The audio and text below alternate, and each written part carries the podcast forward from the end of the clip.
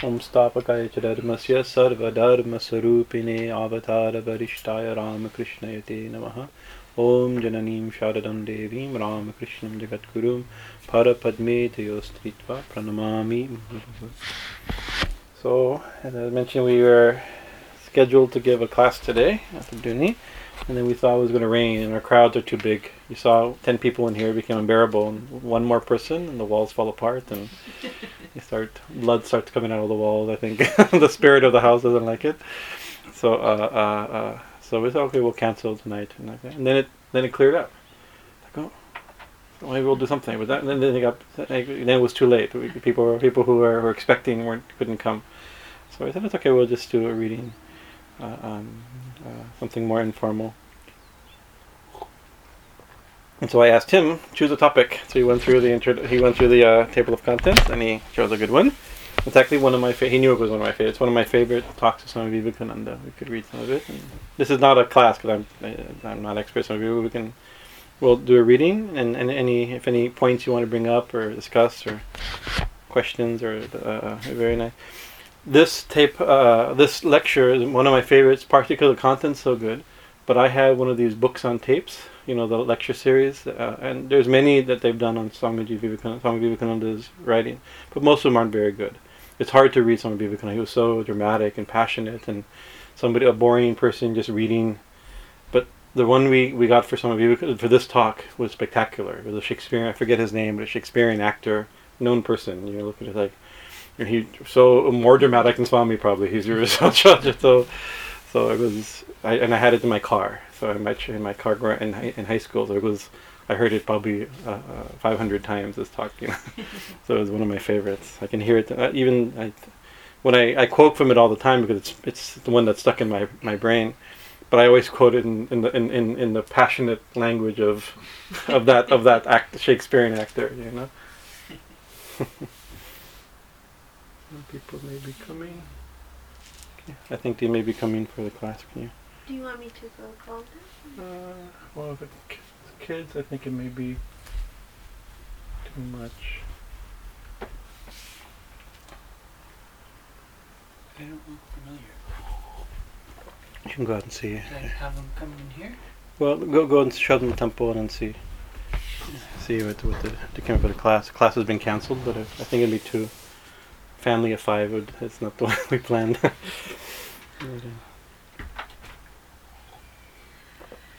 Now we can all move forward. We can we can manage somehow. Get friendly. but anyway, this is uh, this uh, lecture is called Discipleship, delivered in San Francisco, March 29th, 1900. So that's very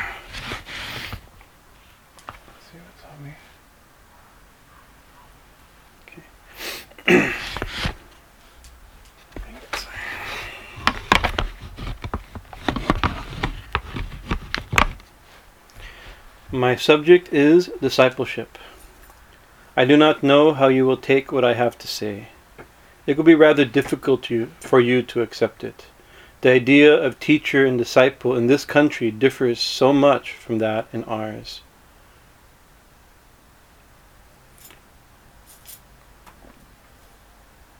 I, uh, I remember Swami, Swami Chitananda quotes this from Swami, from Ravi Shankar's book, My Music, My Life, his autobiography, very beautiful book. He mentions that he went to his, um, uh, when he, who's Ravi Shankar's music guru? I'm forgetting, very famous.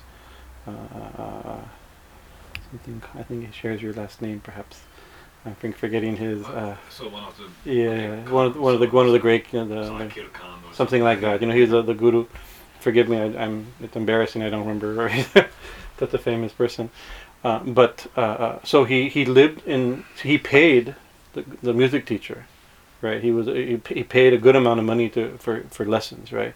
But he lived in his house, right? And he ne- and he uh, and he simply waited and he he worked in the house until the guru called him, says come for a lesson, right? And and uh, so imagine you're paying a teacher, but usually when we pay a teacher, that te- that means the teacher is your employee Right. I remember my uh, uh, uh, at OCC when I junior college, the kind of um, before just before school started, there was a big fair to welcome students, and, and pe- teachers would give talks, and they could in- introduce to s- different people. And one of the um, You for two more? yeah, yeah, why not? Jai, Jai Ma, Jai Ma, Jai. Come over here. I can squeeze. Look, you I think you're okay. Very, very small space. Jai Ma, Jai Ma. Close it? Yeah. Are And Swami comes back. Yeah. So, uh, uh, so Swami, so uh, you see, okay, okay. Uh, so, uh, so I remember that one teacher said that you should, you should remember, always remember, us professors are your employees, right? That's how he he started his talk. Therefore, you should be, you should demand excellence from us. And I remember the point is really good. We're paying so much money to go to school. You expect the teachers to be of a high quality, right? And that's legitimate, right? But what a difference. The point is, he says that the, his opening thing is that the idea of teacher and student in, in your country is totally different, right? We here we, we call sometimes I mean uh, in many trans like even here it's out on- in the gospel, it translates Thakur as master. Thakur is not exactly master, but this idea that he's not just a teacher. A teacher is an employee, right? You know, we have it's it's uh, master is a, a superior position, right? So it's a type of deference. Says, I don't know how you will take. We're reading Swami Vivekananda. I don't know how you will take what I have to say. It will be rather difficult if you accept it. The idea of teacher and disciple in this country differs so much from that of ours. An old proverb of India comes to my mind. There are hundred thousands of teachers, but it's hard to find one disciple. It seems to be true. The one important thing in the attainment of spirituality is the attitude of the pupil. When the right attitude is there, illumination comes easily. You know, we think it's like the, the our religion comes, we have a great guru. Right here also it's like it's the attitude of a great disciple makes one realize. They have, they have a little story Ah. in the Sufism that uh, related to Rumi and Ah, two, tell me. two um, uh, other sheikhs were sitting and somebody came and asked for a sheikh to go to their town, Yes, yes. whatever. He says, "Well, thank God he didn't ask for a dervish." I also love sheikh. Yeah. Huh. Yeah, very very interesting because we we, we uh, uh, Swami Shivananda always says we have a very big list of what we want. What the we want the like if we see any human characteristics in the guru, we lose. He needs to be divine, or she needs to be divine, and, and never go to the bathroom, and never have any problems, never have, never get angry, you know, like this. But but really, the attitude is that of you see a, a great a great um, uh, disciple. There's the one example, Swami Ramatirtha. This is one of my heroes. My my Guruji, when I first met him, he told me read Ramatirtha. He's blissed out. That's what, that's what I told him. And Ramatirtha came just after Swami Vivekananda. He came to this country in 1903, by very early Swamis. Very ecstatic person, great non-dualist, extremely ecstatic person, and um, and he he took his initiation from a child in his childhood. He took from uh, um, it's a pious man who taught him one Krishna mantra some. But Swami Ramatirtha went into heights of, of devotional ecstasy, non-dual ecstasy. He he was fluent in Sanskrit and Hindi and Urdu and Persian. He he would rec- he'd go he'd recite Persian po- Sufi poetry and go and he'd be such a person. But his guru ended up being an old man. He got bitter. Things didn't work out. He lost faith in God. As a Krishna character, is a thief, and all is fake. And you know, he began to. He so his guru left spiritual life completely, right? But the disciple was a great saint, right? And so if you read the letters of Swami Ramatirtha to his guru, I'm forgetting the guru's name right now. It's very interesting. He said, "Oh, by your grace, I have attained this state." Right? He's still only attributed. It's only by your grace, right? He says, "I wish you could know what I've experienced by your grace." you know, like you know, you know, uh, trying to encourage the guru to take up spiritual life, right? right. but but it shows you that, it, of course, it was the grace of the guru that gave the impetus, but it was the grace of the disciple that made him great, right? So this is the point. You know, even the guru. Uh, uh, uh, fell or not, not fell. I mean, it's a different. It was not that type of guru, right? But but uh, the attitude of the disciple makes a great is is the uh, when the right attitude is there, illumination comes easily. What does the disciple need in order to receive the truth? So this is the qualifications of the right attitude, right? The great sages say that to attain truth takes but a twinkling of an eye. It is just a question of knowing. The dream breaks. How long does it take? In a second, the dream is gone. When the illusion vanishes, how long does it take? Just a twinkling of an eye. When I know the truth, nothing happens except that the falsehood vanishes away. I took the rope for a snake, and now I see it as a rope. It is only a question of half a second, and the whole thing is done. Thou art that. Thou art reality. How long did it take to know this? If we are God and always have been, so. Not to know it is most astonishing. To know this is the only natural thing. It should not take ages to find out what we have always been and what we now are. I love this. He says that, that classic example of the snake and the rope. You know, it's like we think it's a snake, but it's actually. rope. But once we realize it's, a, it's it's like oh, I see it, right? But you can see there's still there's still an argument for the gradual uh, realization because you think somebody says like the guru says that's a, a, a rope. Guruji, it's a snake. I, I great respect for you, but it, I don't want to be bit, right? Let's not be foolish. Let's be practical about this. No, look carefully look carefully, you know, think about it. Looks it's shaped, you know, you can be slowly. It's like I can see where it could be a, a rope. Hmm. You know, you can see how that slow process. You could see there's still slow understanding, and then you then you get then you have firm faith, and you and you. But also you could see a snake in, in a second. But when it actually happened, it happens instantaneously, right? And I think, and maybe this talk also he says that you know, room is dark, you turn on the light. In a second, the darkness is gone, right? But you can also it also makes sense. You bring a light in. It's like, oh, it's not so bad bring another light, and you can. There's a gradual process, but it didn't. It should doesn't have to be gradual. It should be. It could be instantaneous. How long did it take? Yet it seems difficult to realize this self-evident truth. Ages and ages pass before we begin to catch the faint glimpse of it. God is life. God is truth. We write about this. We feel it in our innermost heart that it is so. That everything else but God is nothing, here today, gone tomorrow. And yet most of us remain the same all through life. We cling to untruth and we turn our back upon truth. We do not want to attain truth. We do not want anyone to break our dream. You see, teachers are not wanted. Who wants to learn? But if anyone wants to realize the truth and overcome illusion, if he wants to receive the truth from a teacher, he must first become a true disciple. It is not easy to be a disciple. Great preparations are necessary. Many conditions have to be fulfilled. Four principal conditions are laid down in, by the Vedantists. So these are the classical Vedantic um, uh, standards, right? Every tradition, the Bhakti tradition, has its own approach, you know, its faith and sincerity and the quality of the, and there's different lists of, of the qualifications of the guru and the different lists for qualifications of the disciple. He's giving the Vedantic perspective. He's using that as, as a jumping off point for discussion.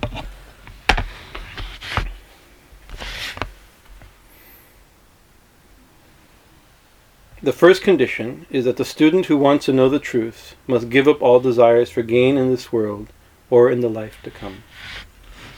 Interesting. Usually, we go to teachers, you go to college, you go to teachers, you go to in order to get success in this life, right? And you go something to religious teachers and preachers like that to to attain a higher world after death, right? So the common experiences, the reason we go to teachers is for success in life, and success and an attainment of a higher place after death.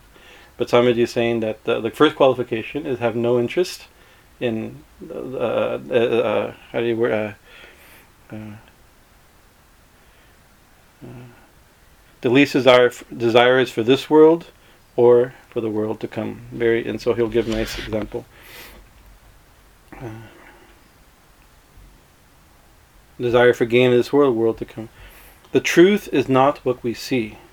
We do not see the truth as long as any desire creeps into the mind. God is true and the world is not true. That's a classic statement. That's even Sri Ramakrishna in the beginning of spiritual life. Thakur says again and again. First, you think you, we should think, or we should see, this world is un, is is is not real. Real in the in in a philosophical sense. Obviously, it's here, right? Our dream is the real, right? But it's a dream right? You know, it's like uh, uh, uh, you can't say our dreams aren't real. No, they're dreams. They're, they have dream reality, not ultimate reality. So this world is real in that sense, but it's not ultimately real. Once you think this world is not real, and and that God alone is true, right? That's the beginning stage. The final realization is different, but this is the beginning uh, motivation, right?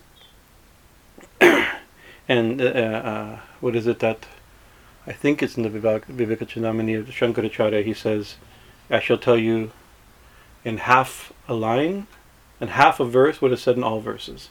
And half a sloka Shiva would say in all slokas. He says that that Brahman is true, the world is untrue, right? And, and then the second point is like unto it, right? And then the individual soul is nothing but Brahman, right? So that's his, I shall t- summarize all all the every verse ever said. This is what ultimately is being said, right? So same idea. This is uh, that begin. It's not in a certain sense it's the ultimate realization, right? But it's also beginning understanding. After you have to understand that uh, to motivate us to find what's true, what's what's real, what's lasting. And Vedanta uses it's like by true means that which uh, exists in all times, that which doesn't change, that which is subtle, not gross, that which is the observer, not the observed. It gives all these. In Vedanta gives many examples or many criteria to find the truth.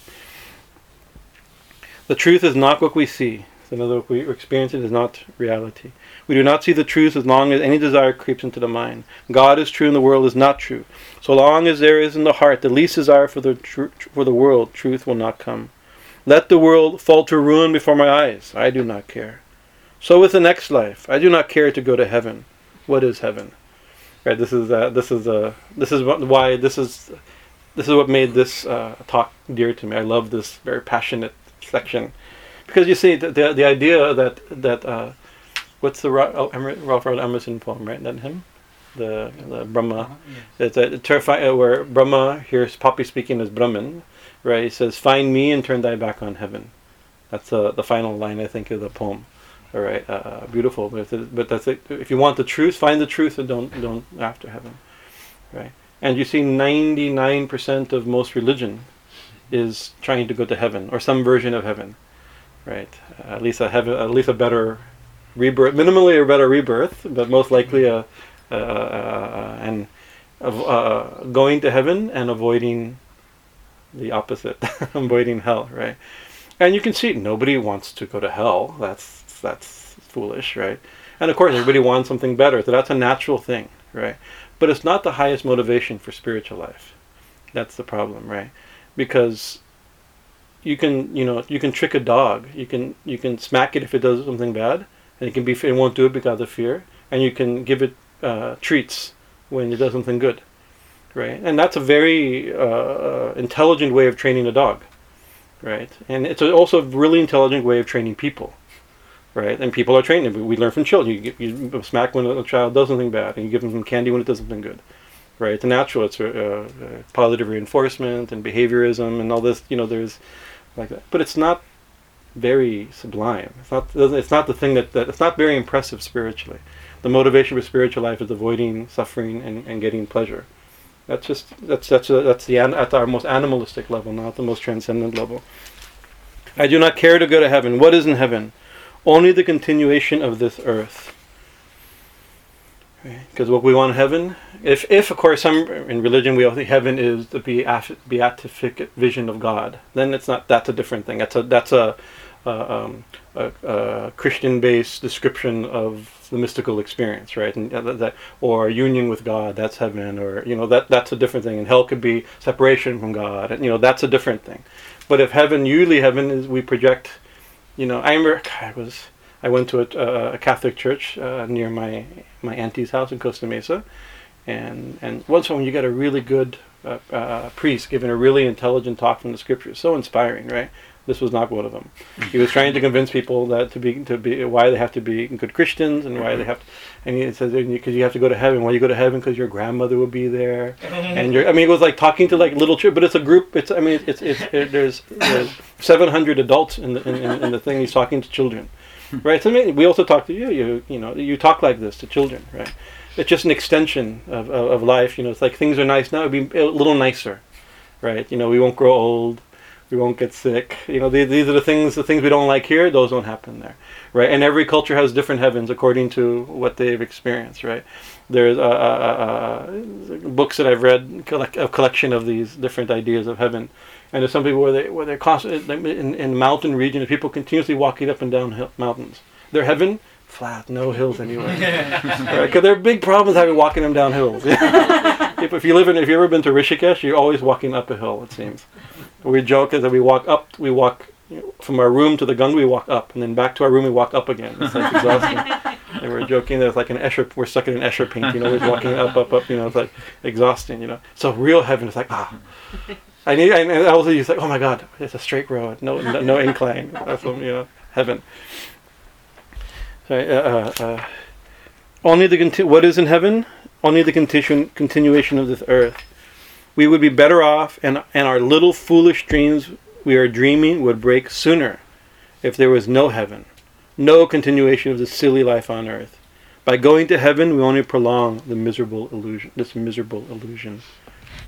What do you gain in heaven? Now he's being a little bit sar- Swamiji's sarcastic, joking nature. Right? What do you gain in heaven?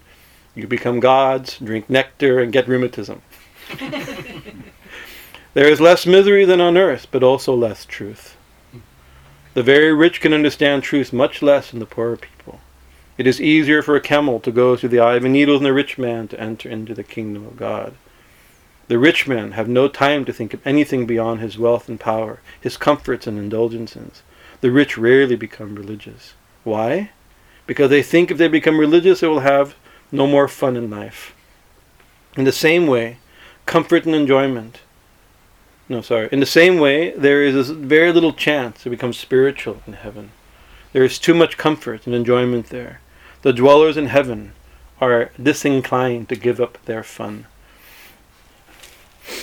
Actually, that's uh, uh, uh, the Bhagavatam and other texts like this. They, they, they say that that uh, even the devas, right? These uh, the devas are anxious to be born on earth, right? Because in heaven, they're just they're heaven. Heaven and hell are not placed. They're not. This is called karma bhumi, right? This is a place where we do a new action, right? We we we're the result of our actions. Here we are. This is the result. You want to know what your past karmas look like, here we are.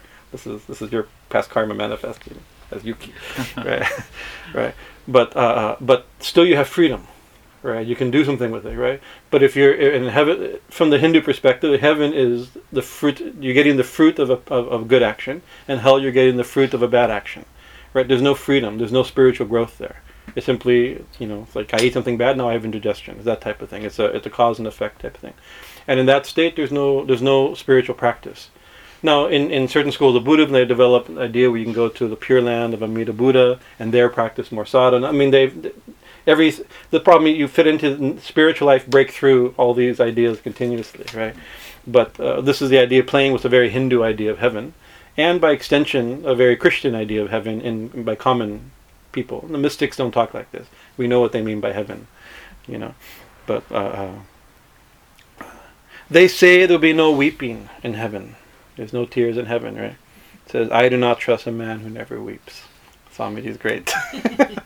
I love this his, his, mood. I do not trust a man who a man who doesn't weep. He has a big block of granite where his heart should be. It is evident that the heavenly people have some have no not have not much sympathy. There are vast masses of them over there, and we are miserable creatures suffering in this horrible place. They could pull us all out of it, but they do not. They do not weep. There is no sorrow and misery there. Therefore, they do not care for anyone's misery. They drink their nectar, dances go on, beautiful wives, and all that.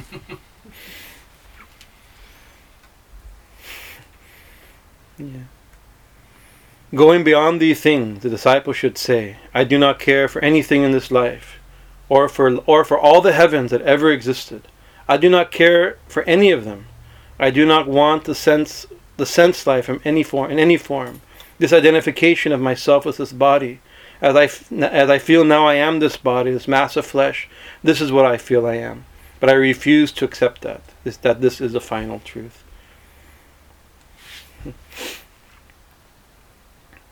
Swami Chaitanya quotes, is that Mr. female Mr. Rabia? Is it Rab, Rabia, right? There's only a few uh, fragments that, that considered. One of them, if I get it wrong, you'll, you'll tell me. But uh, uh, that uh, uh, the one Swami Chaitanya always always quotes is that uh, that do you do you love God? Yes. Do you hate Satan? No. Right. This is why because God has removed all hatred from my heart. You know, that's the one he always quotes. But there's two other that I read that I think about. When I read this, I've always connected them with this idea. He says that uh, uh, something like if lord if if i worship you to go to heaven to go to paradise deny me paradise and if i worship you to avoid hell burn me in hell right? But if I worship you out of love, then you please accept me, embrace in your embrace, something like that, you know. And the other one that, that uh, uh, our friend uh, Murugadas uh, sent me one time. I don't know. I've never found it anywhere, but he, he has his own way. He says I, sh- I have a I have one hand I carry a bucket, the other one a, a, a torch. With the bucket I shall put the fires of hell out, and with the torch I shall burn down paradise, so that we know what religion is. Without that, take that off the table, you know what real religion is. Right? These things they loom so much. You see how much they condition our mind. I don't know if that's right or not, but close enough. They're still beautiful ideas, you know. I, I looked. I did. I did some online research to find more, and they also said only four or five statements and a few legends. Only, but yeah. So, Hmm, um, tell me. the seat that the Swami came from, Mm. where does that exist? In What the that? realms. You know, he's eternally contemplating. Oh, Same. some, some, yeah. So this is an interesting because it seems like he's in a heaven realm.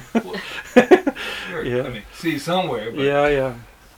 No, that's a good question because, like Swami Thakur said, many uh, uh, he recognized and, and and and said many things about different disciples.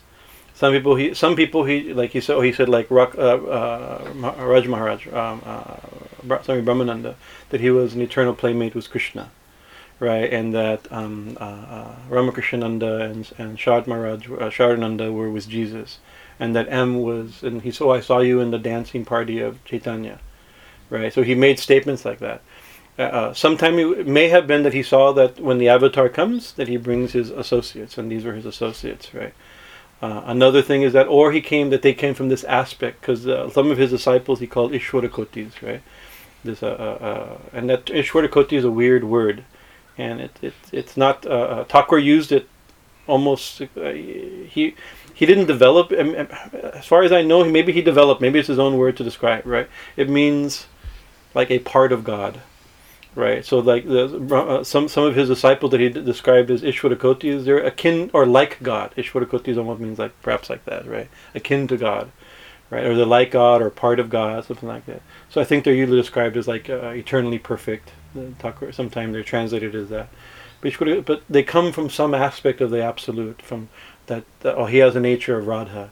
This person has a nature. He has a he has a Krishna nature or, or Swami Vijnanananda, he said that he, he was um uh, they said that he was Hanuman, right? Swamiji, could could it be like Uh. they were like his aspect selves, like So- Ramakrishna's? It could, could be it could be different aspects of the apps from from the previous, or also there's there's certain souls that come. To, Thakur describes as in, in a pond, in a, in a tank in a pond. There's uh, what is that? Those uh, I forget what it's called. That it's like a lily that grows when a pond is put when it grows. You know it's polluted.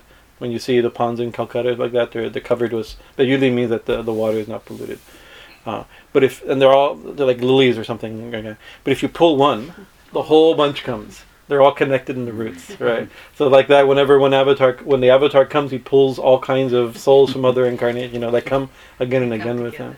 I remember uh, there was a, a Vaishnava Swami here at Tripurari Maharaj gave a talk here many years ago, many, many, many, many years ago, uh, um, and he was talking about Chaitanya Dev, right? And in his disciples, and slowly his disciples began together. I think he, he may be Krishna. Right? Imagine when you think, oh my God, our guru is Krishna. You know, like Thakur's disciples began to. Well, people think, well, maybe he's Bhagavan, maybe he's God, maybe you know, like he's an avatar. It's a, it's a big thing, but then they're thinking according to the because they're Vaishnava. In the Vaishnava scriptures, God always brings his associates. Like, oh, who are his associates? Then they were like, oh my God, it's us. you know, like it's like, and slowly their own realiza- their own the realization of their swarupas came. You know, of who they were, who they are. You know, and all, and and and that's this is a realm of faith. You know, we can't describe this as a historical thing, but Swamiji Thakur said many things about Swamiji. Right, one the, a famous story that we that we know is that he, he saw himself as a he, Thakur saw himself as a little boy, and he ascended into the into the uh, beyond the world, beyond the heavens, right, and then into the non-dual, re- and then beyond the realm of non-dual reality. Hard the- beyond non-dual realm, into a realm of pure, the purest possible realm, and there he beheld uh, seven, rishis, the Saptarishis, right? And he was a little boy, right? and He went into the lap of one of them and tugged on his beard and opened his, and he opened his eyes with great affection, and he told him by sign, "I'm going down. You follow me." Or This is a famous story we know, right? And so, and then uh, Thakur said that when when Swamiji walked in, that he recognized him from that vision, that he was that rishi that he that brought down. I'm going down, you follow me. So Thakur was born first, and so that's we always think. And then the Anmantras for Swami Vivekananda says one of the you who come from the Saptarishi Manga from the circle of seven rishis, right? Uh, that's one thing. But Thakur said many things. He also said that he was Nara Narayan, Nara of Naranarayan Rishi. There's a dual incarnation in the scriptures. Um, that as twin these twin souls, one Nara and Narayana, form of Narayana, for and then Nara. So Nara means man, Narayana means so he was the Nara that came with Narayan, which means that Sri Ramakrishna was Narayan, and then his Nara was that his hum, human manifestation was was was Swamiji.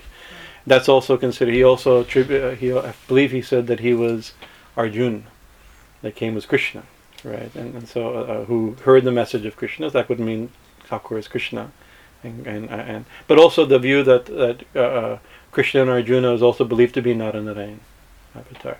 When I was last week, I was in last weekend, two weekends ago, last weekend, last weekend I was in Washington, at the uh, to attend one function at a temple, and I stayed at the Vedanta Society in Washington, and Swami. Uh, Vashkarana. no, no, uh, no, Washington D.C. Oh.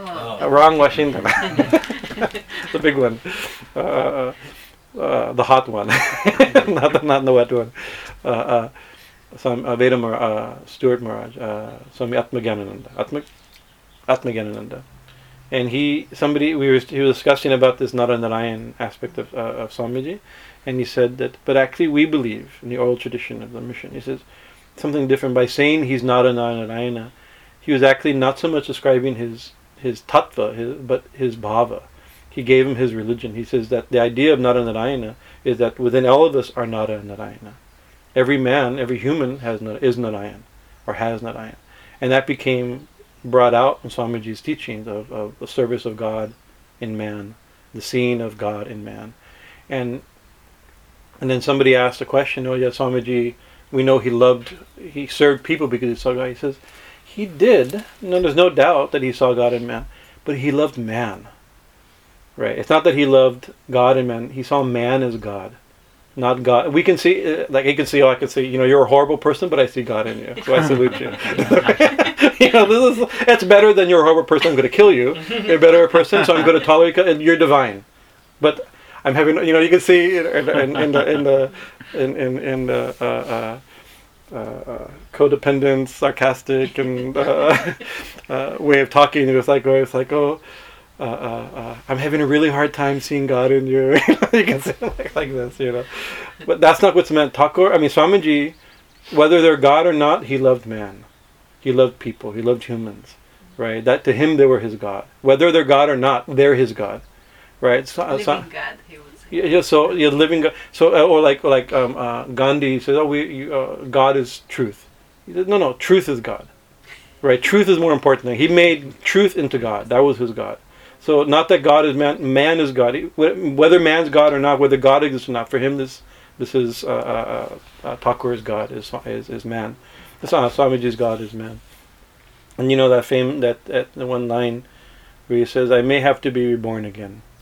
Right. This is why he says, "You see, I've fallen in love with man." Right. You know that that's the thing. Not love. Falling in love with God makes you transcend. Falling in love with man makes you. but he was what to do. He loved. He served people. You know. So people think that this not an Narayan thing. Thakur was implanting some mysterious play thing. And also there's that, that one that one scene happened uh, near Thakur's room on the steps of the Shiva temple near Thakur's room, where this is after Thakur had broken his arm or hurt his arm, and he was sitting. and He says, "You see, something has come upon me. Something new idea has come. Right? I've heard it, but now I'm believing it this is true. That the highest manifestation of God is human. Is a man, is a human. Right? So that was his new, almost you could say, almost like his final realization or final teaching. And, go, and so of course he said that the four or five people were there, but Swamiji absorbed it and he turned a world mission into it uh, from this statement. Right? The highest now I see that the highest manifestation of God and the high and and to see man as God, human as God. Sorry for the gendered language, but, but the human as God is is the last word of religion. So it's a very this is Swamiji. So where Swamiji, what seed Swamiji came from, who knows? Well, it, Mm. it is also connected to the Mm. idea of a Jivan Mukta. You know, Mm. what, when this thing yeah. pops, Yes. Yes. you know, and, and some of these things are not clear because uh, the world, okay, gone, heaven is Yeah, gone. yeah. Then, um, then in something like in, in Theravada, that, Mhm. that's it. When nirvana is here, it's Yes, yes. undefined, but it's not this bubble anymore. Yes, yes. But yes. then there's the uh, other Mm. versions where you still come here help Yes, uh, yes, when you come from some place outside the bubble Yes. or are you still hanging out someplace there but it's just constantly helping and manifesting yeah. helping you know so Yeah, who Swami? Because Thakur said so many different things, right? That about. Uh, let- let's take the question of yeah. Mukta yeah. So so so yeah. So Ajiva Mukta. So Ajiva Mukta is somebody who who attains freedom while living, and, right? So and then they don't reincarnate though right is that so Thakur said, but they can reincarnate, okay right? That that because in order in order to do good. If they have this desire, and that requires a desire. I asked Swami Chaitanya this very question, and he says, no, there has to have this strong desire to do good. There has to be a sankalpa before, a temperament before realization, and and also because uh, um, Thakur says many times that once one attains that highest state, one the like you can't keep the body, right? So in 21 days, one dies. That's that, Thakur said that many many times, and but but of course the ones that you know Thakur didn't die after 21 days, right? Swami didn't die after 21 days. He says no, they uh, he says but they they had a, a very strong sankalpa right? They will do good. They will do good to the world, almost like a bodhisattva vow or something like that. Even after attaining, they will they will still do good. They won't. And so then Thakur gives that example of a, of, of somebody, um, uh, you know, with a wall. Somebody you know, like there's a there's a big wall, and somebody climbs up and goes ah, and and and and, and, goes ah, there's a jump and jumps in. Somebody else climbs up and goes ah and jumps in, right? And somebody else goes ah and then turns around, brothers, come come, something's awesome over here. Come come quickly, everybody, come come come. So that's a different temper. Most of us, if we get, we'll jump in. Right? you know, like like let the let them burn. You know? You know, there's a there's a story of a of a, of a, of a, of a, of a Orthodox monk, right, who went to went home to visit his family and his family, and then all of a sudden the uh, house burned on started on fire. He says, "Mother, come out! Father, come out! It's burning." No, we're fine. Don't worry about it. No, come. It's burning. You know, it's a metaphor, obviously, of living in the world, right?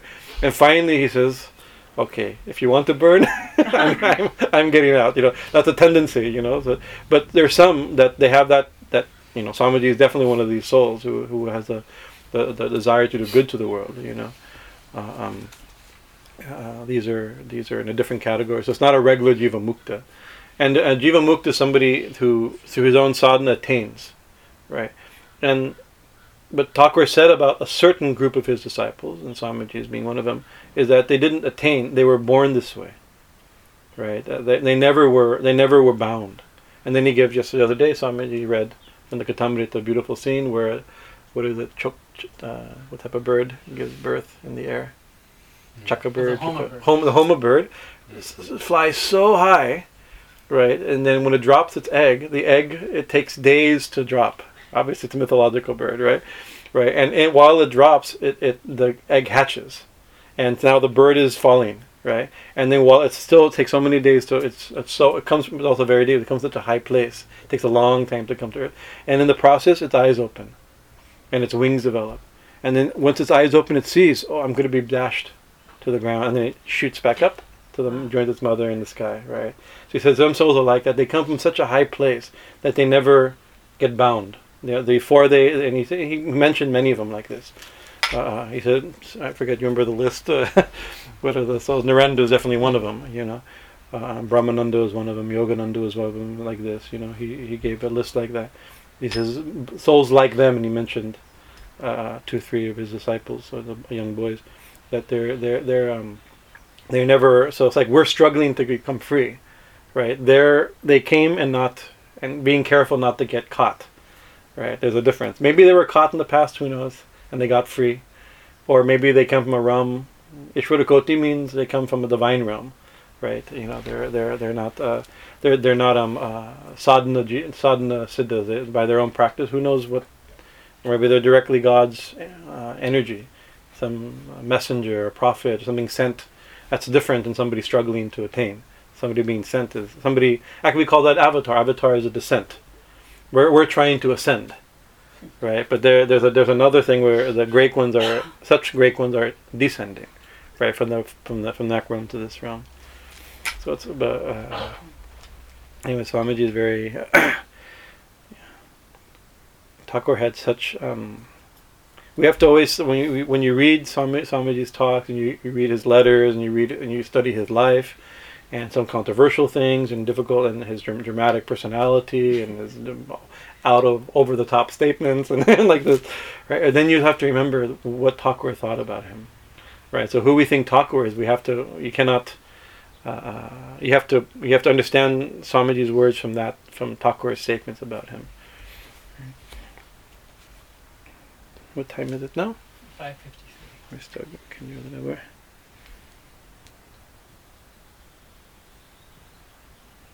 So this is the first the first condition of a real disciple. So and Swamiji many times said we should that uh, if we have a real if we're really if we're real disciples, a real guru will come, right? And so uh, uh, this is one condition is that we had. I mean, we don't have to be perfect. If we're already perfect and have no attachment to the world, this world, then we don't need a guru, right? That's not necessary. But this is still ideal to keep in mind that this is the first requirement that we should at least, Make it. if we if we don't, if uh, can't say if we we should at least if we're not uh, completely desireless. Obviously, we're not. Here we are. If we have desire, we couldn't move anymore, right? We should at least have a desire to be desireless. We should have desire to desire the the unchanging, the real, the absolute, right? And not make heaven at the lower definition of heaven as a goal, like this. Not this world or the next world. The first condition.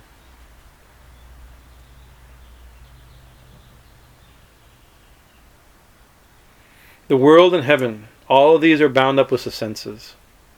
You do not care for the world if you if you do not have any senses. Heaven also is in the world. Earth, heaven, and all that is in between have, been, have but one name the world. There, so actually, we think, oh, somebody has wor- worldly person. By this definition, is the uh, earth, heaven, and everything in between. That is, if you want any of that, that's called worldly ambition, worldly desire. Hmm? The, these are all in the realm. That's another. He said these are all the realms of the senses. These are all experienceable. These are all changeable. These are the results of karma, right? Whatever it is, these are all the categories of of, of a limited, uh, uh, conditioned experience, right? Uh, but like this. They all, uh, earth, heaven, and all that in between have but one name: the world. Therefore, the disciple, knowing the past and the present, and thinking of the future, knowing what prosperity means, what happiness means, gives up all these and seeks to know the truth and the truth alone. This is the first condition. The second condition is the disciple must be able to control the internal and the external senses, and must be established in several other spiritual virtues. The, the external senses are the visible organs situated in the different parts of the body. The internal senses are intangible. We have the external eyes, ears, nose, and so on, and we have the corresponding internal senses. We are continuously at the beck and call of both these groups of senses. This is Swami Chidananda. He, he would say, uh, uh, from Swami Shivananda's disciple, he would say um, that uh, uh, the senses, God gave the senses for a reason. They're instruments, right? Because obviously we have to see, we have to hear, then get information for the world to live. So they're tools. Uh, and if something wasn't beautiful looking, we wouldn't look. Right? If something wasn't nice, if there wasn't nice hearings uh, here we wouldn't pay attention. If things weren't good tasting, we wouldn't eat properly. Therefore, you have to put pleasure in the senses. Has to be. Otherwise, the, the function, the purpose of the creator wouldn't be wouldn't be satisfied. But somehow or another, at some point, who knows, in some past, some mistake happens where now, rather than being tools to bring information from the outside for the soul, they become the masters. The pleasure, that's the danger. The pleasure becomes more important than the tool. And pretty soon you're at, the beck and call of the senses. Rather than being tools, imagine, I mean, you, can, uh, you know, we use, we use a pen, but all of a sudden the pen controls you. And it happens, it's called upadhi. You know, anything we touch changes the one t- holding it. Right? Thakur said, you know, if you hold a pen, you start scribbling something. Can't help it. the pen makes you scribble something. right, that, that's the power of the pen, right? But some of the power of the senses we get. So that the thing is that it's not the senses are bad. The senses are nothing's good or bad. These are tools, but we become controlled by them. We become controlled by them, then then we lose our freedom. You know, this is this is the the, the second condition: control the control of the senses.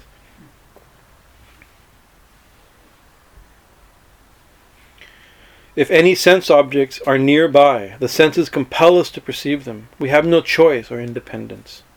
There is a there is the big nose. A little fragrance is there. I have to smell it.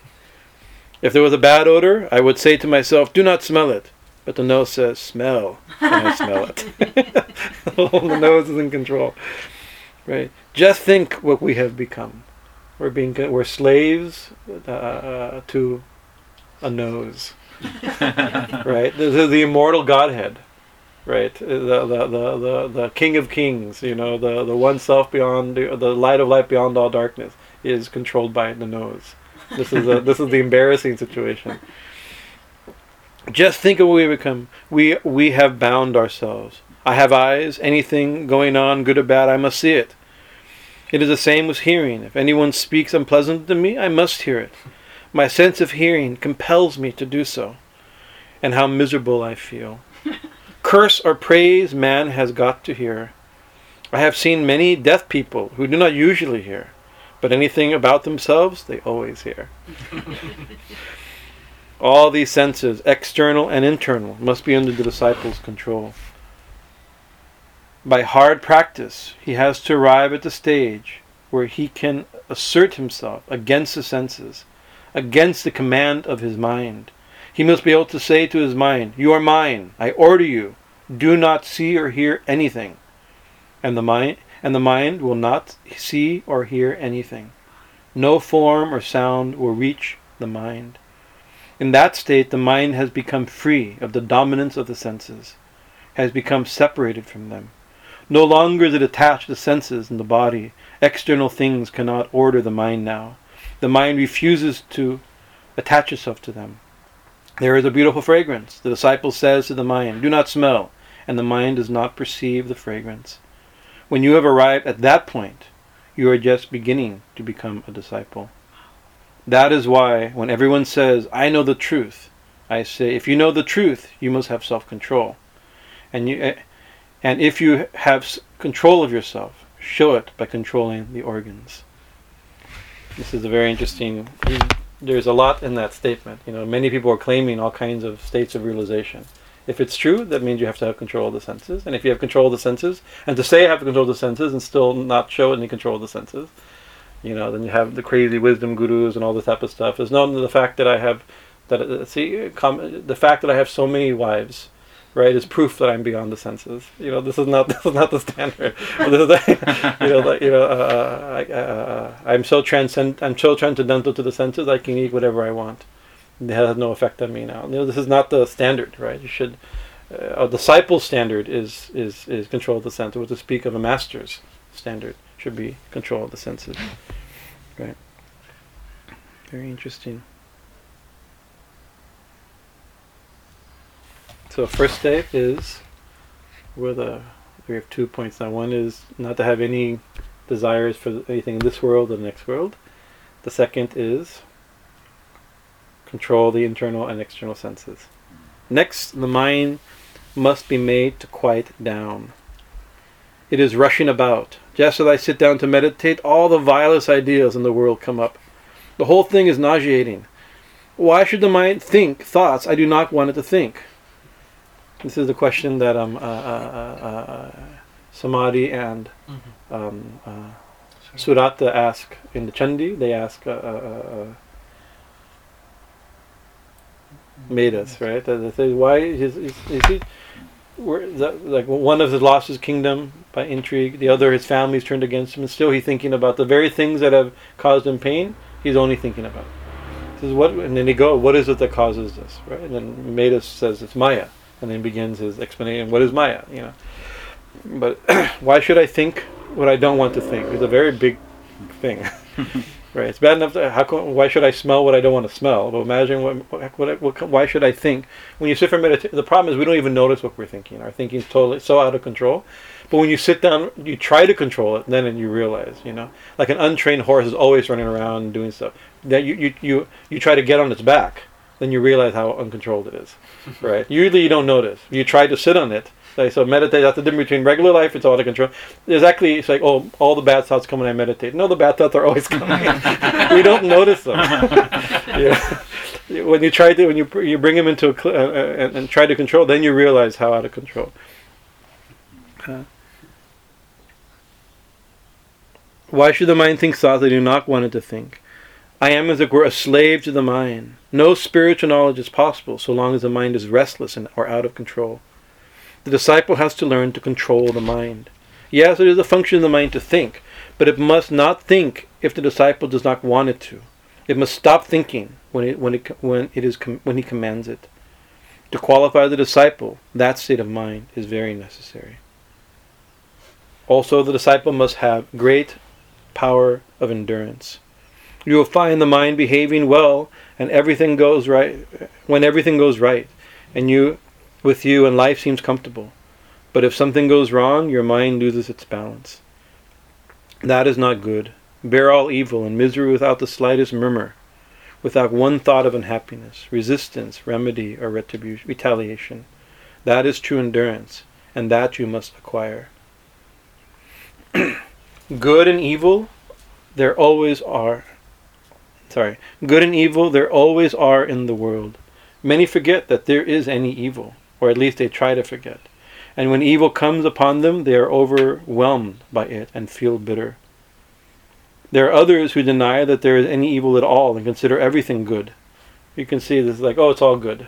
That's a common, it's an unthought out philosophical, it comes from a truth that God is behind everything, right? And I think it's different to say that oh, everything, everything is divine and to say everything is good, right? Because you see, Kali, we see, actually the image of Kali is a very bold re- revelation of truth, right? Because you have the one truth manifesting, right, in the world of duality or the world of extremes, right? You have birth and you have blessings and prosperity and peace. You have war and suffering and death and sickness. Everything, the whole, and everything in between. The world duality we talked a couple weeks ago are the two extremes. It's not just two. Duality is not two things. It's everything in between two extremes, right?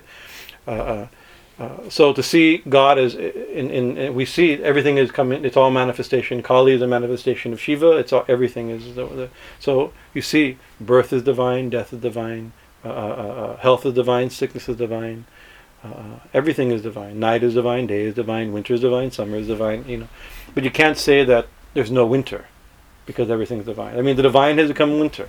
The divine is so they're, they're, they're taking the truth behind it in an undigestible way, and then say, "Oh, it's all it's all good."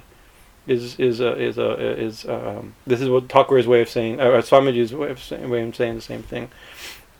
You say everything. Oh, there's no there's no evil in the world. Here, evil means like suffering and, and struggle and bad people and like even Thakur said, "Oh, there's there's, there's God has created uh, uh, trees that give fruit. God has created trees that are poisonous. Right? You can't say there's no poison. No, God has created both." in the world of duality, he's created animals that are gentle, animals that are ferocious. Right? You know, bunny rabbits and tigers that kill bunny rabbits. Right? Both of them have been created by God. So you can't just say that everything is good. No, God has created good and bad. God has created uh, uh, fierce and gentle. All these things, right? So that's the idea. This, uh, good and evil there are always in the world. Many forget that there is any evil. At least they try to forget. And when evil comes upon them, they are overwhelmed by it and feel bitter. There are others who deny that there is any evil at all and consider everything good. They also that also is a weakness. That also proceeds from the fear of evil. If something is evil smelling, why sprinkle it with rose water and call it fragrant? Yes, there is good in the world, good and evil in the world. God has put evil in the world, but you do not have to whitewash it. Why there is evil is none of your business. Have faith and keep quiet. Very nice. When my master, Sri Ramakrishna, fell ill, a Brahmin suggested to him that he apply his tremendous mental power to cure himself. He said that if the, my master would only concentrate his mind on the diseased part of the body, he could heal. Sri Ramakrishna answered, What? Bring down the mind that I have given to God to this little body? He refused to think of body and illness. His mind was continuously conscious of God. It was it, it was dedicated to him utterly. He was not he would not use it for any other purpose. The craving of health, wealth, long life, and the like, the so-called good, is nothing but delusion. To devote the mind to them in order to secure them only strengthens the delusion. We have these dreams and illusions in life, and we also have more dreams of them in the life to come, in heaven. More and more illusion. Resist not evil. Face it, you are higher than evil. There is misery in the world. It has to be suffered by someone. You cannot act without creating evil for some for somebody. When you seek worldly good, you only avoid an evil which must be suffered by somebody else. Everyone is trying to put it on someone else's shoulders. The disciple says, Let the misery of the world come to me. I shall endure them all. Let others go free. Remember the man on the cross? He could have brought legions of angels to win him the victory, but he did not resist. He blessed those who crucified him. He endured every humiliation and suffering. He took the burdens of all upon himself. Come unto me, all you who labor and heavy laden, and I will give you rest. Such is true endurance. How very high he was above this life, so high that we cannot understand it, we slaves. No sooner does a man slap me on the face that my hand hits back. Bang! It goes. How can I understand the greatness and blessedness of the crucified one? How can I see his glory? So How beautiful. Mhm. to understand this, Yeah. so looking at objectively says there's good and bad here, Yes. or Mm. you know things that we find nasty happens, Mhm. things that we find good happens, and and something will befall somebody. Mhm. some- This is how it is. Yeah.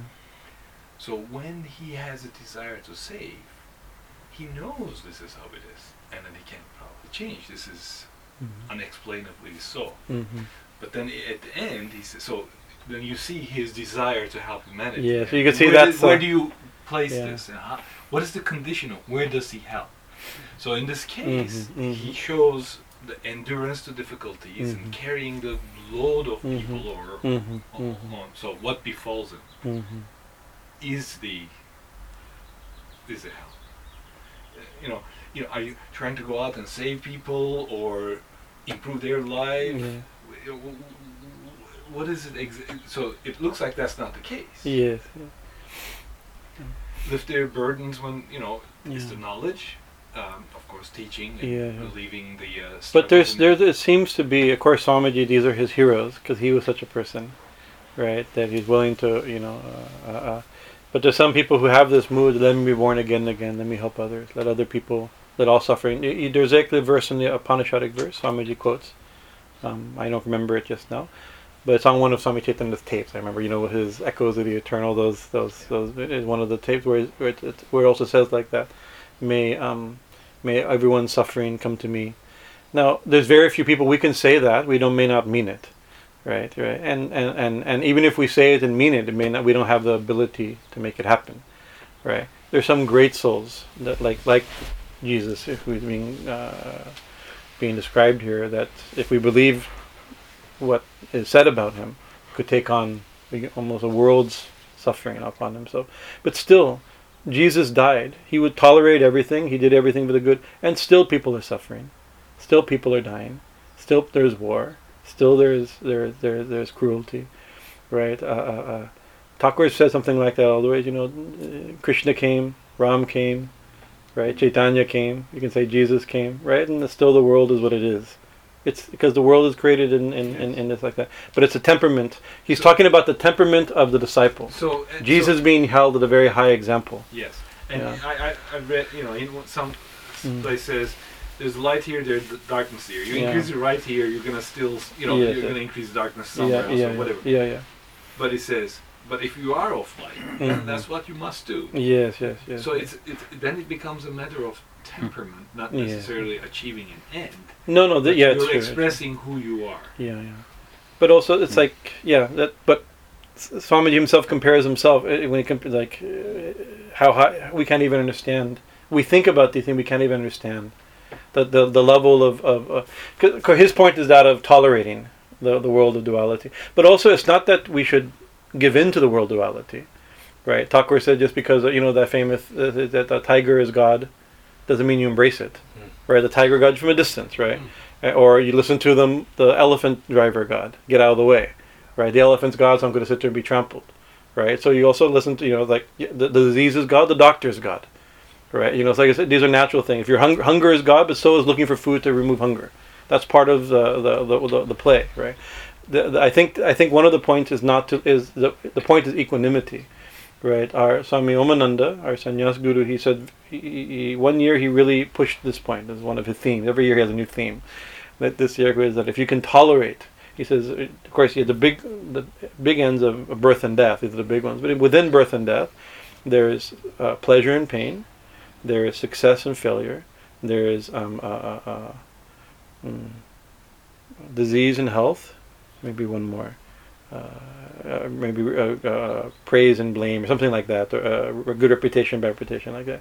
If you can tolerate just for a few days, keep the mind steady from that, from those extremes, just for a few days, your life will be secure your whole life, right? But we can't do it even for a few minutes, right? The mind gets knocked out. I mean, I know my my, my mind gets kicked every, and even not even the real thing, thoughts about those things throw the mind off. Worrying about those things not the act, the actual things are bad enough, but even thoughts about those things, right? Uh, uh, uh, anxiety, but if you can keep the mind equal, uh, what Krishna said, if you can be equipoised and get the mind, let the things do everything you need to do, your duties, and we have duties to ourselves and our bodies and our and our government and our friends and our, we have to do everything properly, right?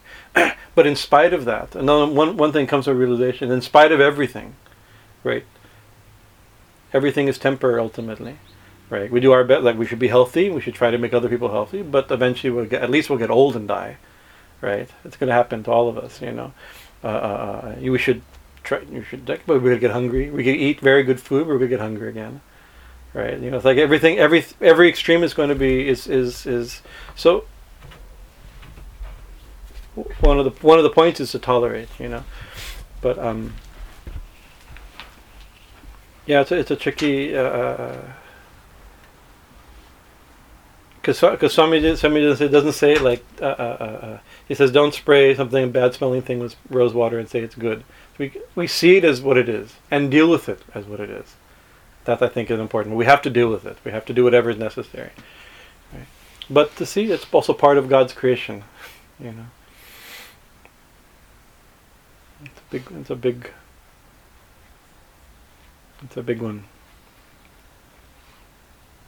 But how beautiful! This is one of I think one of the most emotional statements about Jesus. And even in the Christ the Messenger, he doesn't make it. It's so he's very he's extremely poetic, passionate talk. If you hear it, I mean, I'm I'm not a good reader and speaker and orator. I don't have the drama of it, right? But uh, that section is just so beautiful, so beautiful. Right. And also- Swamiji, could Mm. you explain the part that you said, um, the, the teaching of um, Jesus, that Mm. do not resist evil? How, how does uh, Swamiji explain that? He said that I think even here, right?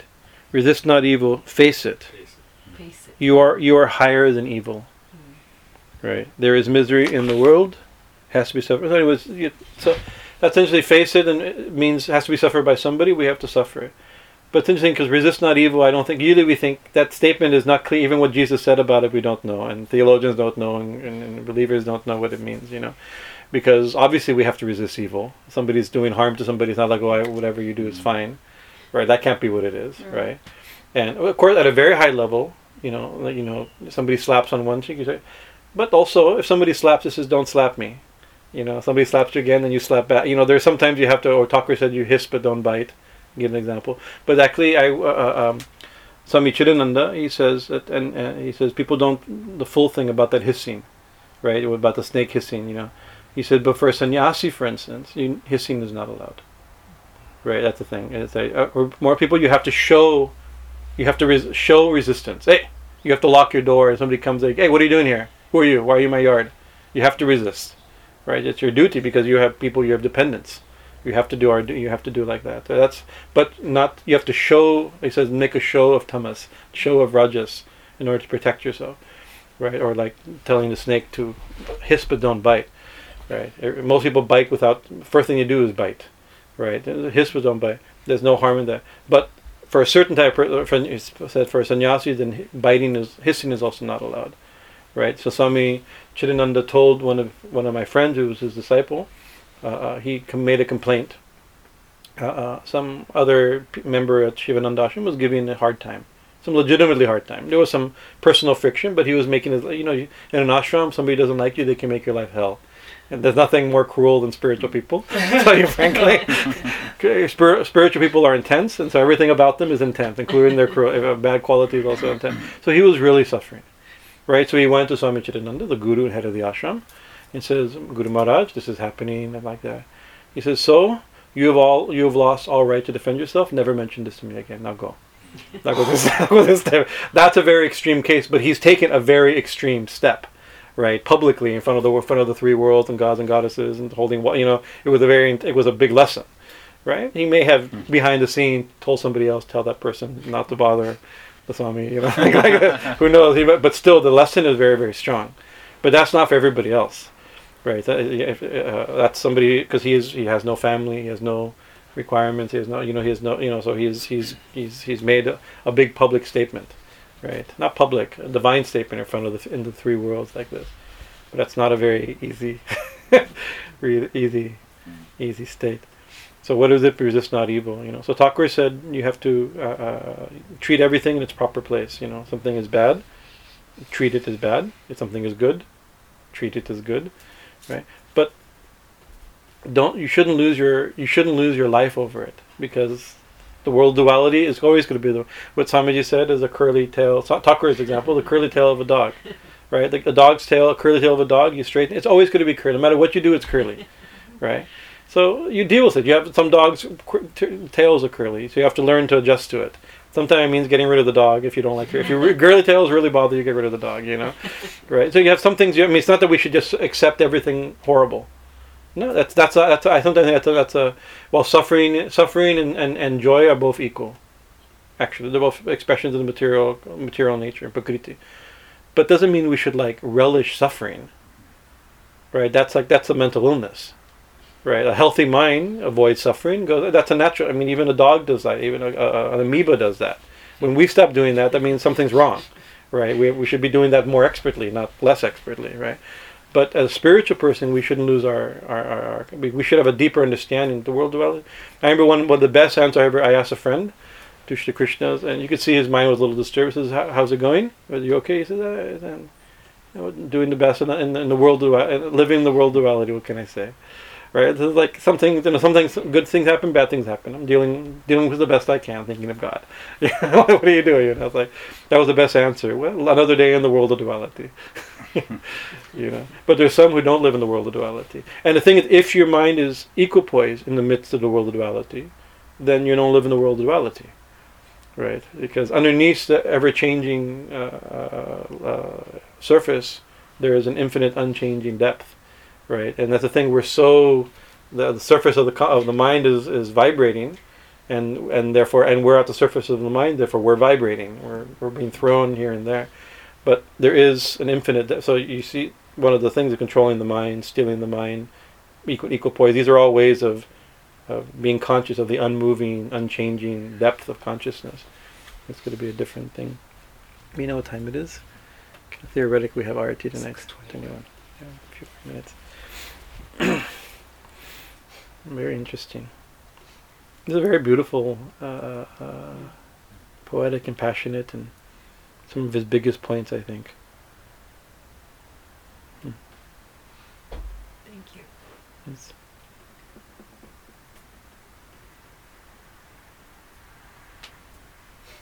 Well, I'll just read this one last paragraph because it deals. It looks like resisting evil. But I will not drag the ide- uh, I will not drag the ideal down. I feel I am the body resisting evil. If I get a headache, I go all over the world to get it cured. I drink 2,000 bottles of medicine. How can I understand these marvelous minds? I can see the ideal, but how much of that ideal?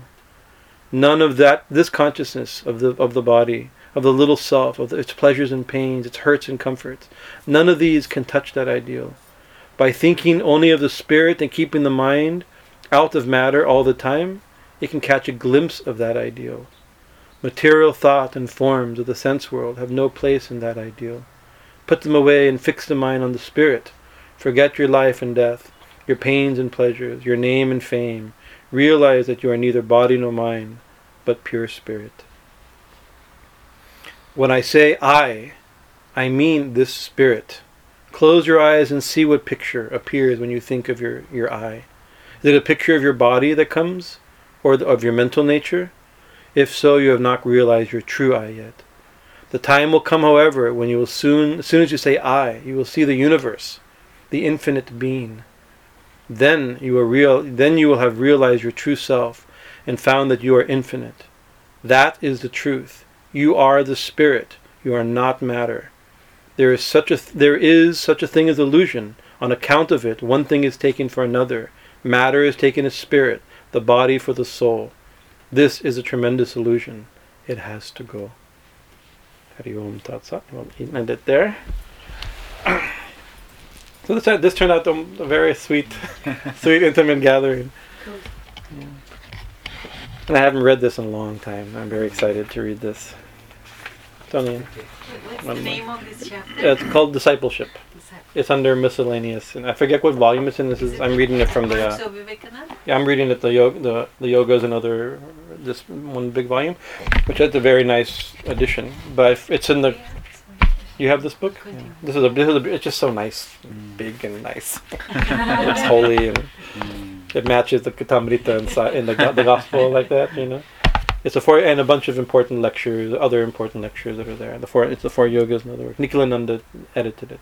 It's there's some things that are slightly different than the complete work. He did a little bit kind of creative edit, not creative. He cleaned up the Swamiji's language a little bit. Will you So- continue this next Saturday? I don't know. We'll have to decide. Could we supposed to? We're supposed to be out there talking. I think this could be a, a secondary uh, way of doing things.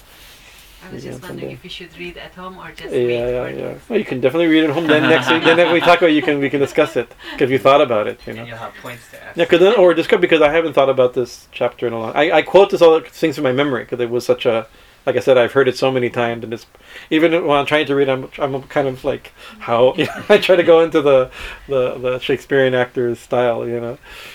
Right, uh, yeah, uh, they do not weep. Isn't that great? There's no he- there's no tears in heaven. I don't trust a man that doesn't weep. You know, I don't trust it. There they go, loads of them up there. You know Yeah, dancers go on drinking their drinking their nectar and getting the rheumatism. In the Buddhist firmament, it's the same type of thing. There's Huh. the sense realms, and Yes. they're enjoying things, and and, and then there's the the form realms where there's Yeah. no sense, but it's Yeah. so much more beautiful. But it's only on some of these things where devas come and actually try to learn from here. Yes, yes. Because most of the time they don't have that desire. In the in, in the Bhagavatam, there's a very elaborate list of heavens and hells, right? And 64 heavens and 64 hells are given, and then and, and some of the hells are. the- Like, when I first read it, I was like, oh no, I did most. Of, I mean, I was a nerd. Right, so I'm, I'm a goody goody nerd, and I did a lot of that stuff in high school. You know, and I was a nerd.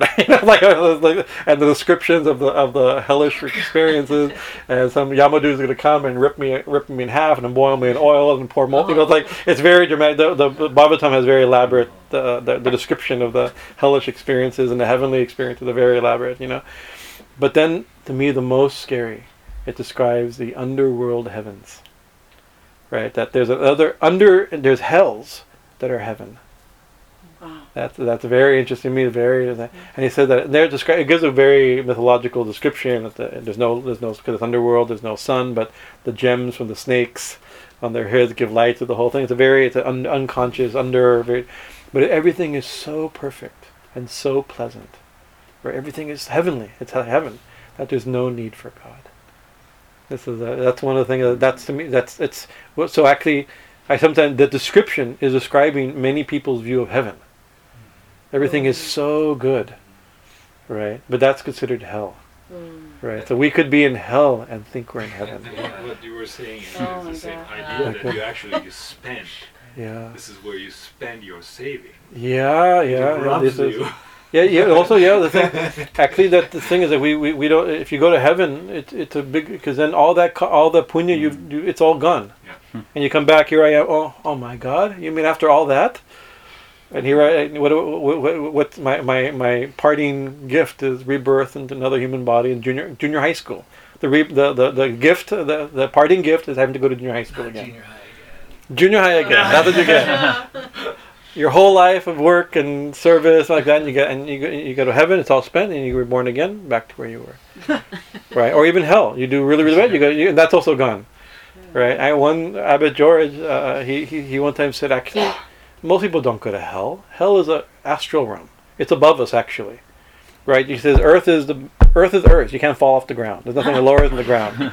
Right. H- Hell is an astral realm where you can learn something. Most people can't learn anything. You have to have a spiritual certain level of spiritual advancement to go to benefit from a lesson of hell. Right. Most people die and somebody spanks them on the butt and they cry and they're back again. They don't know anything. They go to a world of darkness until they're born again. There's no there's a, from ignorance to ignorance. You know.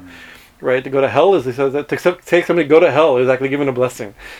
may, you, may, you, may, you, may you learn something. May you move forward. Huh? In, in Hinduism, um, Uh. if you do end up in hell, you Uh. can leave it. You No, uh, no, because there's the thing is all these the, the idea all these are karma generated states or experiences, right? So there's a there's a cause that caused an effect, right? So the effect can't be there can't be more than like you can't have a temporary cause that leads to an eternal effect, right?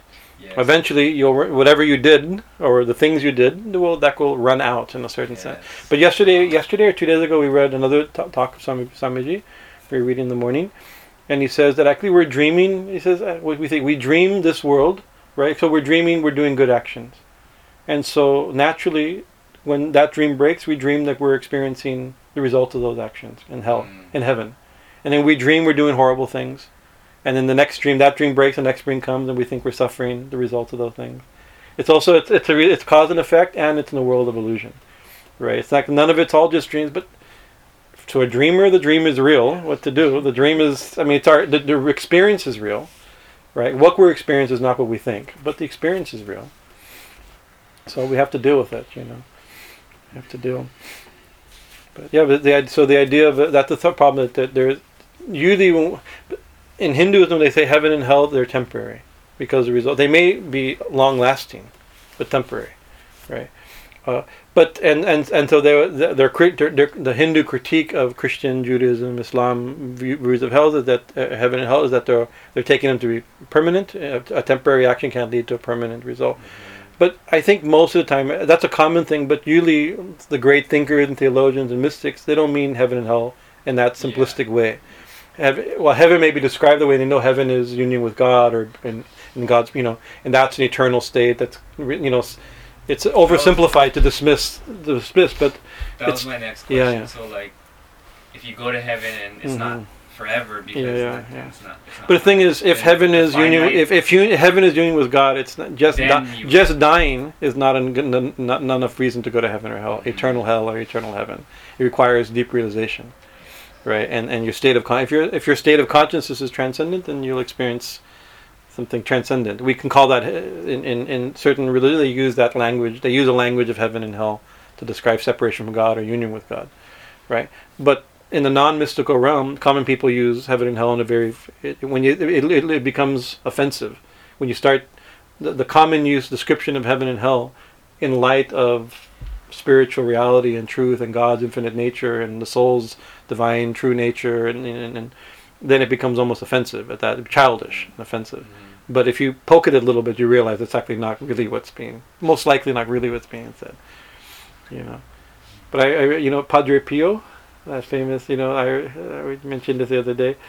Uh, uh, uh, somebody came to him and said uh, he doesn't believe in hell, and Padre Pio says, "Don't worry, you will." That woke him up. Hopefully, he didn't have to go to hell. when you have a saint look in your eyes, says, "You will." that woke that woke him up.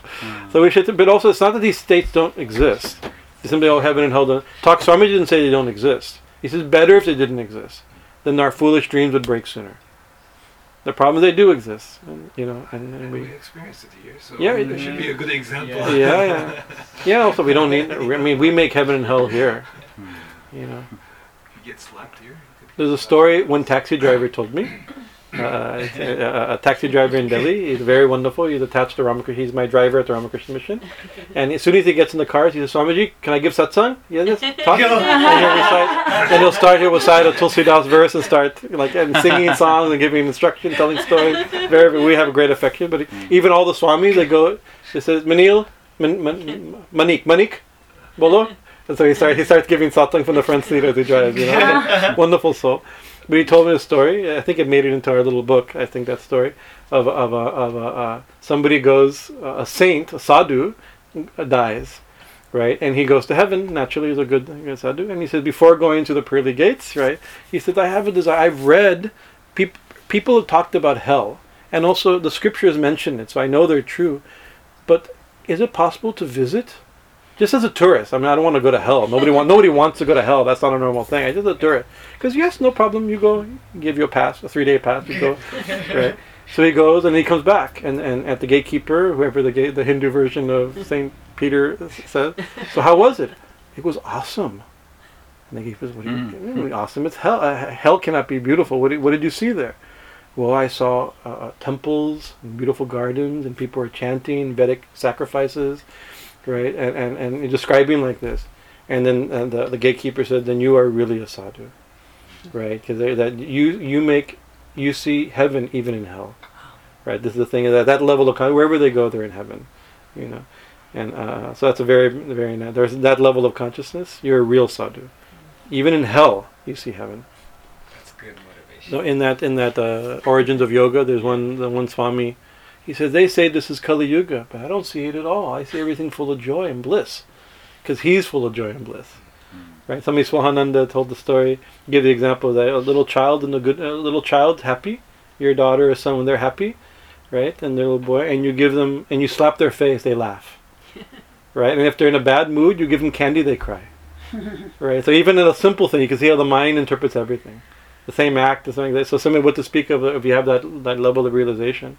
Everywhere you you're only so uh, place or karma or a dream or con- whatever heaven and hell is. But the, the I think one of the points is it shouldn't be the the the uh, the avoiding the spanking and getting the candy. That shouldn't be the motivation of our spiritual life, right? We should understand these things in- on a philosophical level, but that shouldn't be the our, our motivation. I like that. Burn down paradise and, and put out the fire we can see what religion is right that's the that's the uh, I think very very important. What real if I really love God if I really want one God independent of the fear and reward and punishment take reward and pun- reward and punishment it's natural it's real right? But it's not a very not impressive you know you know we don't we don't like the saints we worship are not because they re- they really were scared of of, of, of hell and therefore we're, we're good Christians or good you know, that's not that's not impressive. The people who whatever that may have been the theology they had but they had such an intense longing for God that it, that, that was a real thing. Hari Om Om. Okay now I have to figure out how to turn this off. And you might just be stop right? Stand, stop.